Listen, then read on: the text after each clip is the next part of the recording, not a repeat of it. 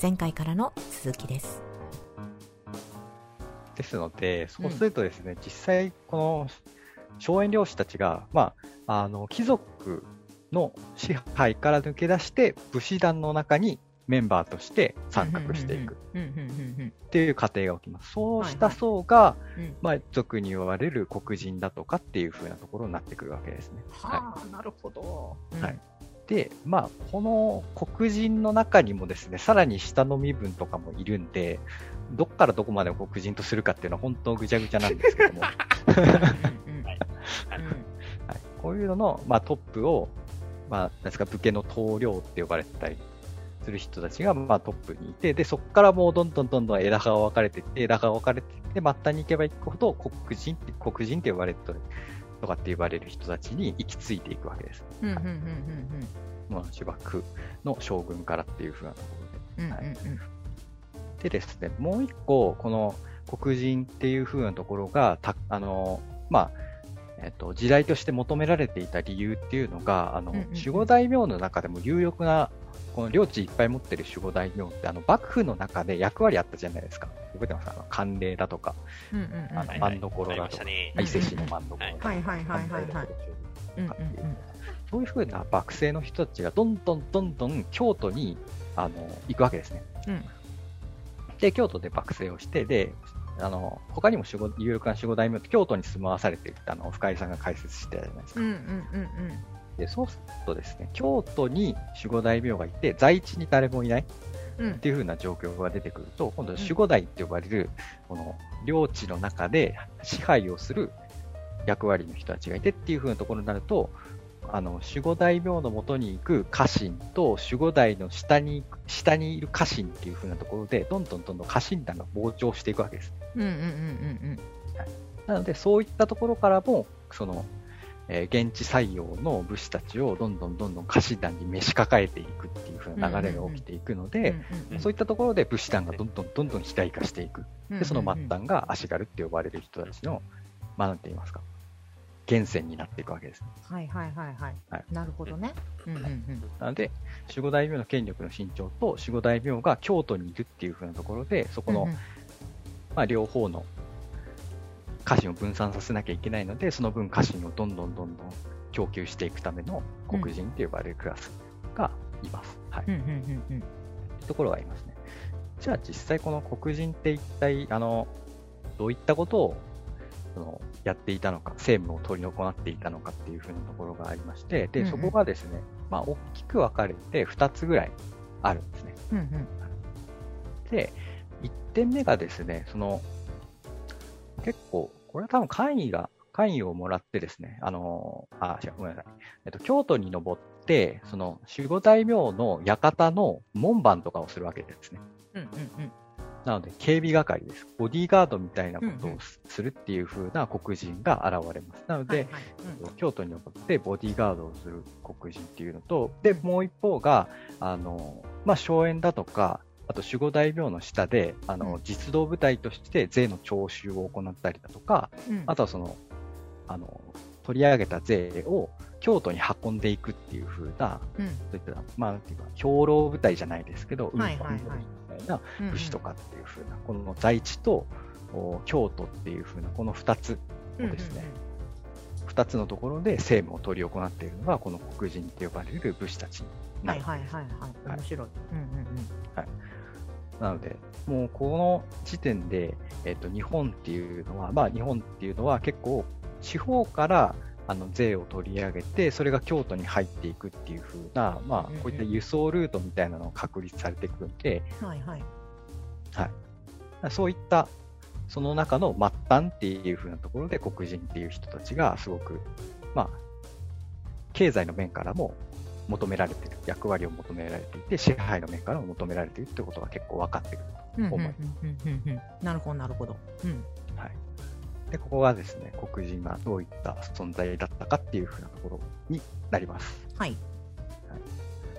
でですね、次がですね、えっと、じゃあこの黒人たち、なんで足軽になってしまったのかっていう風なところを、ちょっと、えっと、次解説していきたいと思います。でですね、はいはいで、今までは、えっ、と、その足が、あ、違う、黒人っていうのは武家のこの武士団の一員になって、まあ、武家の検問って呼ばれる、まあ、勢力の中で、勢力の後ろ盾があって、あらゆるこう地方だとかっていうところに支配力を浸透させていたんですが、はいはいこ。こでですね、皆さんおなじみ六代目吉典大将軍が就任しましてですね、のごとく犬死にかの人ですね。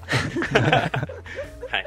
が就任しましてですね、はいそういったあの、まあ、黒人と守護大名のいい感じの関係をしてたんですけども、この吉頼っていうのは京都周辺の守護大名っていうのも次々に粛清していくわけですよね。うんうんうんで、そうしたですね、粛清をしていくと、守護大名っていうのは、あの領地を没収されてしまうので、うん。この地方の一番下の黒人州っていうのは、あの、ひあの武家のそのトップを失ってしまうので、無職状態になっちゃうんですよね。そう。ね。うん。おまんまもらえなくなっちゃうね。はい、もらえなくなっちゃうんですよ。うんうんうん。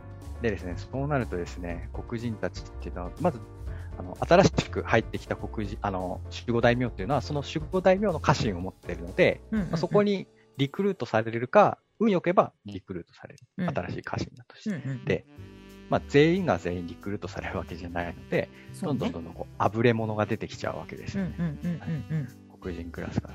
でそうするとですね、あの、没収されたうん領地から出ていって、うんうん。で、黒人種の中で同じ同族ですね。うん同じ一族の中で他の領地にうんうんを持っている一族に保護を求めて旅に出るっていう風な領地、あの、しあの、黒人がいるんですね。で、これが実際に記録で残ってるのが、この義則を暗殺して、はいはい。あの、暗殺した侍所所持の赤松氏っているじゃないですか。はいはいはい。はい。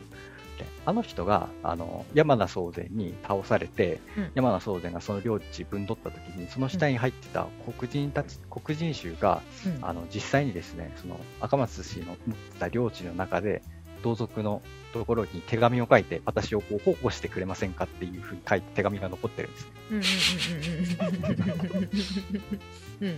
お願いします、助けてくださいって。言って、仕事を失ってしまったんだって言って、そうなって、それで、あの、まあ、その、同族衆の中に、まあ、うん。余力がある同族衆がいれば、そこに収まって、まあ、そこで、まあ、その中の、まあ、家臣団として、うんあのスタートしていくってことがあるんですけども、うんうん。もしですね、この同族から、あの、ごめんなさい、助けられませんっていうふうに、あの、なってしまった場合にですね、あのうん。京都に上洛して、うん。京都にあの守護大名がいるので、その守護大名に庇護を求める、うんうんうん。もう一回助けてくれっていうふうに、うん。こあのそういうふうにあのなんていうんですか上洛したりだとかっていうふうなところとか、あと書状を書いたりっていうふうなところが実際に残っているわけですね。うんうんうんそういった取り通をするっていうふうな。うんはい、なので、みんなご存知の天下の大将軍義則君が就任したことによって、この黒人衆っていうのは一気に苦しい立場に落とされてしまうっていうふうなところが分かります。うんうんうんうんなるほどなるほど。うんうんでですね、京都にこう上洛した、うん。まあ、ここで黒人衆たちは、実じゃあ実際どうやって足が、あの、京都で生活してたのかっていうところをちょっと見ていくんですけども、はいはい。うん。まあ、こういったですね、あの、守護大名に庇護を求めて、うんじゃあいいよ、うんうんうちの屋敷に住んでっていうふうに言われた黒人衆っていうのは非常にこの状況がいい黒人うんうん衆。うんうんうん。一般的な黒人衆っていうのはですね、うん。あの、まあ、最下層なので、京都に上洛しても守護大名の庇護っていうのはもらえないのが、まあ、一般的うん、だったんですね。まあそうだろうね。うんうんはい。うんうん。あのまあ、今で言うと、この本当に契約社員とかになるんですかね。切られてしまって、リーマンショックで切られてしまったっていう風な感じに近いのかなってところですね。うんうんうんうんはい。うんうんうん切られてしまって、保証もないので、っていう風な感じになってしまいます。そうね。で、とりりあえず職を求めて、はい、都市にやってきたけれど、みたいな。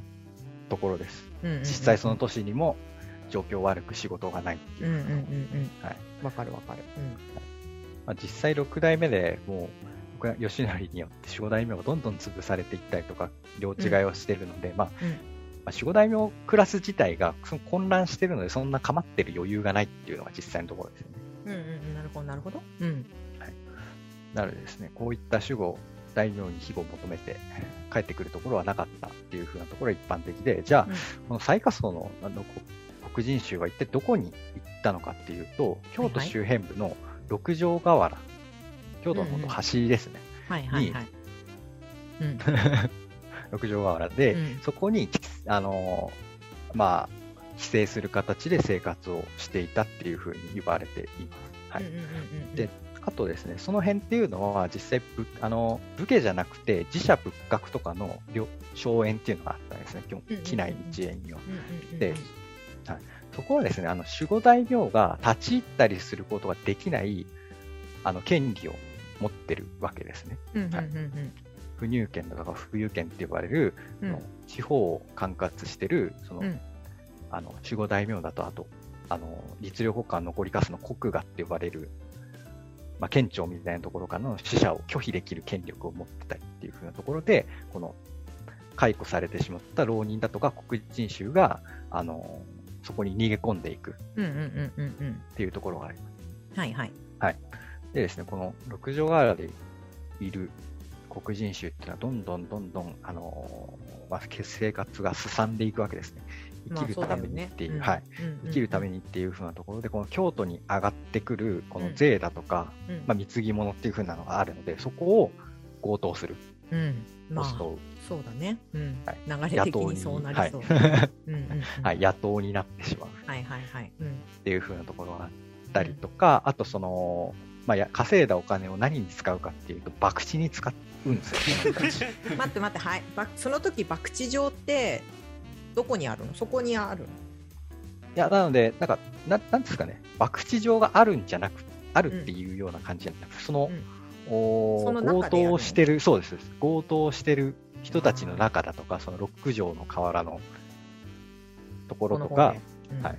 あと右京区、確か右京区がどんどん錆びれあの、川の水が入ってきて、誰も住んでない沼地になってるんで、うん。そこがもう、いなんですかね、一大不法賭博場みたいな。えー。あれです。あれです。要するに暇なんです。うん、まあそうだよね。やることないから、みんなで奪ってきたものを出して、はいあれ、あれやってたよね、彼が超過半過ってやってたってことよね。そうそうそうそう。うん。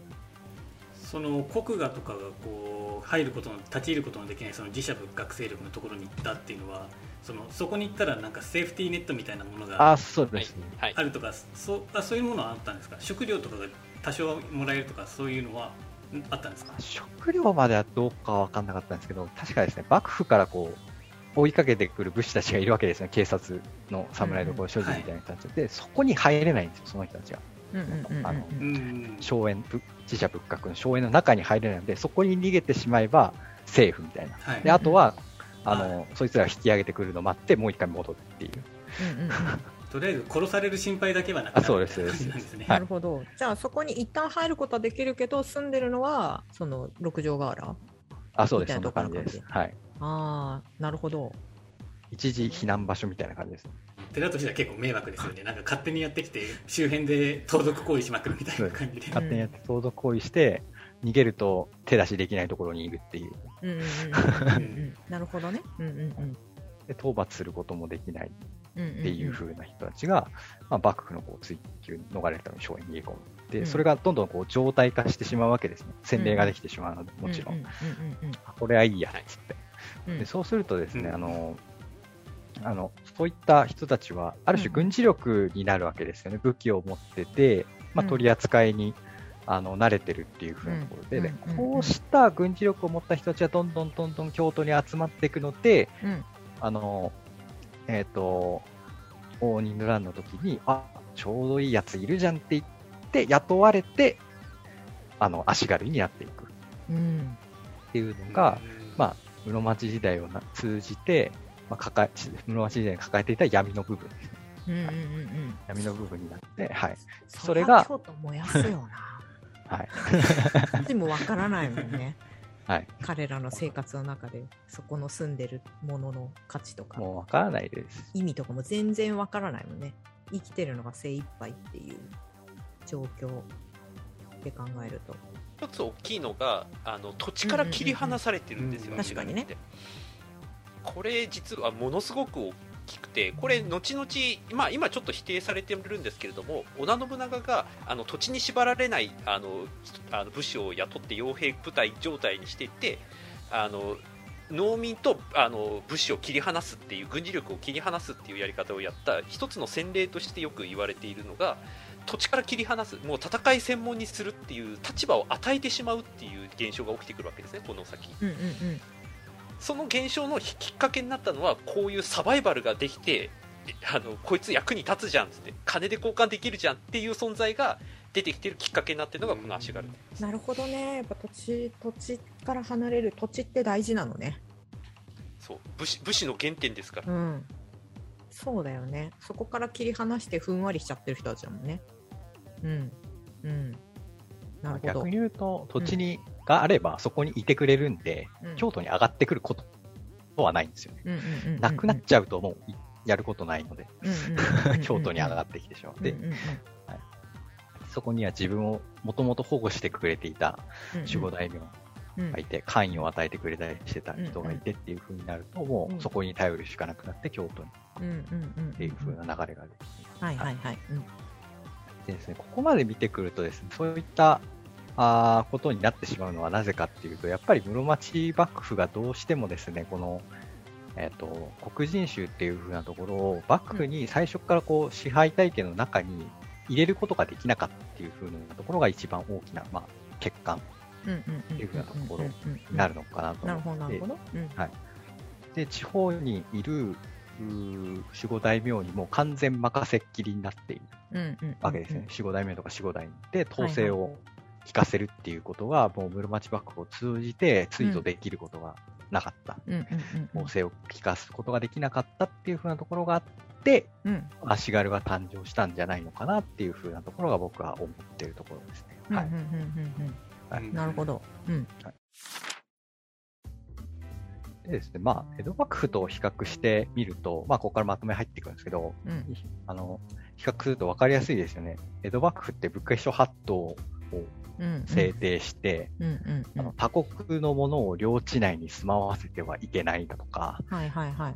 勝手に領地の中の城の増築改築をしてはいけないだとかっていうふうなところあるし、で、ん。一つ目のルールとか、もろ、あの、赤松氏の事例じゃないですか。うん。他国のものを領地内に住ませてはいけない。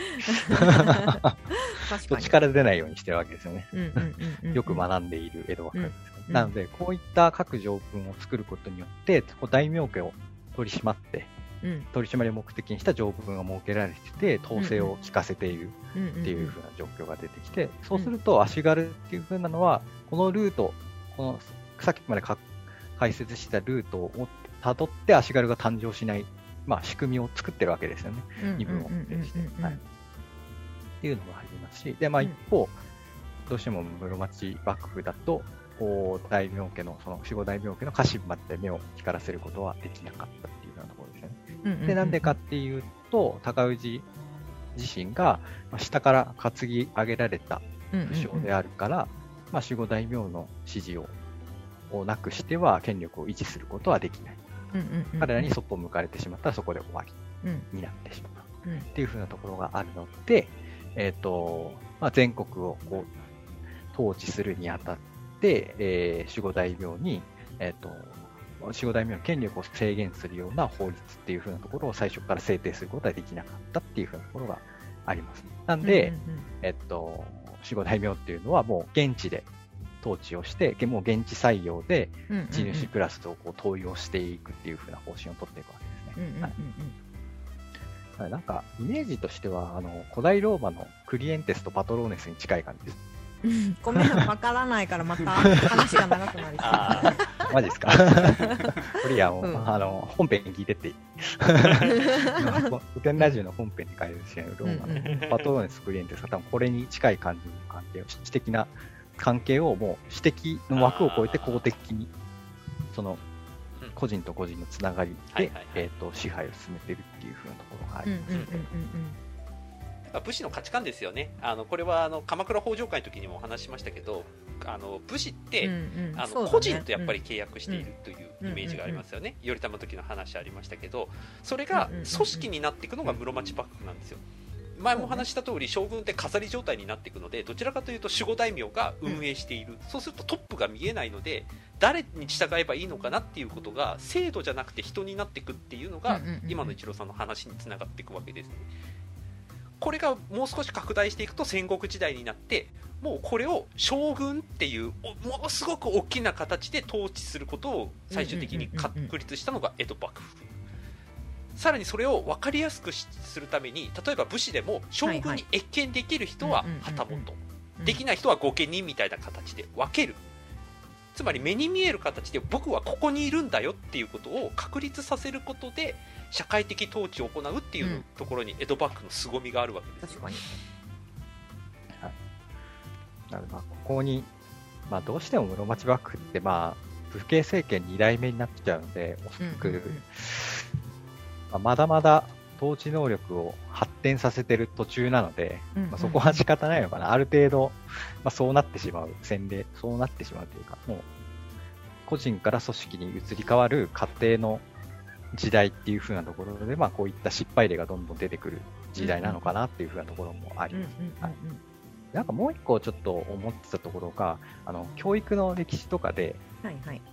と絡めていくと、この人たちって多分、教育っていう風なところにたどり着くことできなかったんですよね、室町幕府って。はい。江戸幕府に関しては、あの武士のあの学問として朱子学っていう風なところを中国から入れてきて、でそれを元にして、あの武士の道徳観みたいなところを形づけていって、それを教育に生かしていくみたいなことも多分やってたと思うんですけど、室町幕府はやっぱりそういった地方あの地方文献的な政権になっちゃうので、そういった手法あの思想的な統治みたいなところもなかったし、おそらくうんそういった発想に至れない政権の性質を持ってたと思うんですよね。トップダウンのあの将軍ではないので、下から上のボトムアップの将軍なのでっていうふうなところで。はいそういったあの要因があって、えっ、と、足軽っていう風な、あの、えっ、と、私的なうん。関係から、あの、はみ出てしまって、うん。どこにもこう、相互扶助関係から外れて、うんうんうん。まあ、自分たちで食っていかにはならんってなった時にうんうんうんうん、最後残ってるのが、まあ、盗賊うん。だとかうんうん、あとは本当に、いや、あの、荒れくれ者のボディーガードみたいなところになって、うん。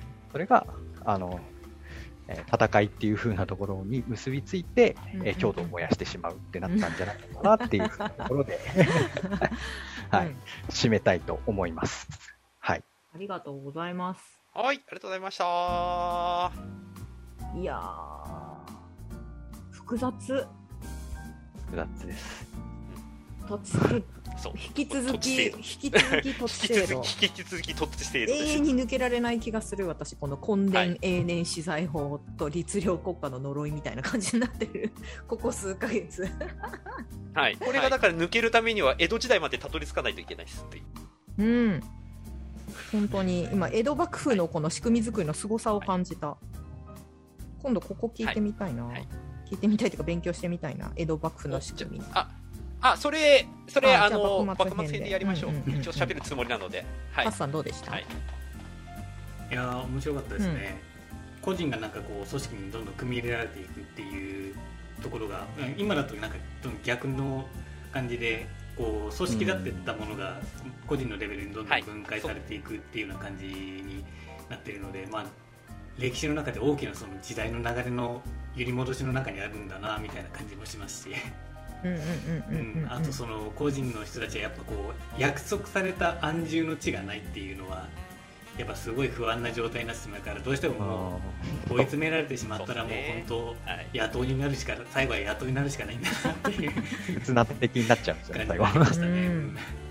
ねこれがまたもう1185年ぐらいから続いてると思うとゾッとするね。自分たちの時代の中でもきっとこういう風なものがあるんだろうなっていやだからコロナの時にあの去年僕らそれ多分体験してますよ、うんうん目に見えないうん多分たくさんあるんだと思う。まだ気がついてない。うんだってうん。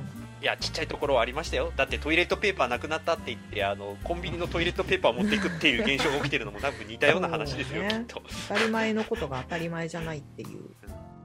当たり前のことが当たり前じゃなくなっちゃって、宙ぶらりになっちゃった足軽さん。うん、かわいい。そうやって見ると、はいある意味時代の流れ、大きい、大きい枠組みの中の一つなんだなって改めて今思ったので、幕末編で江戸幕府の 仕組み作りについてはい学んでもらえもらえればなと。もらえればっていう宣伝も兼ねて。はい以上が、じゃあ一郎さんにある足軽のはい回でした。はいはい、はいありがとうございます。はいありがとうございました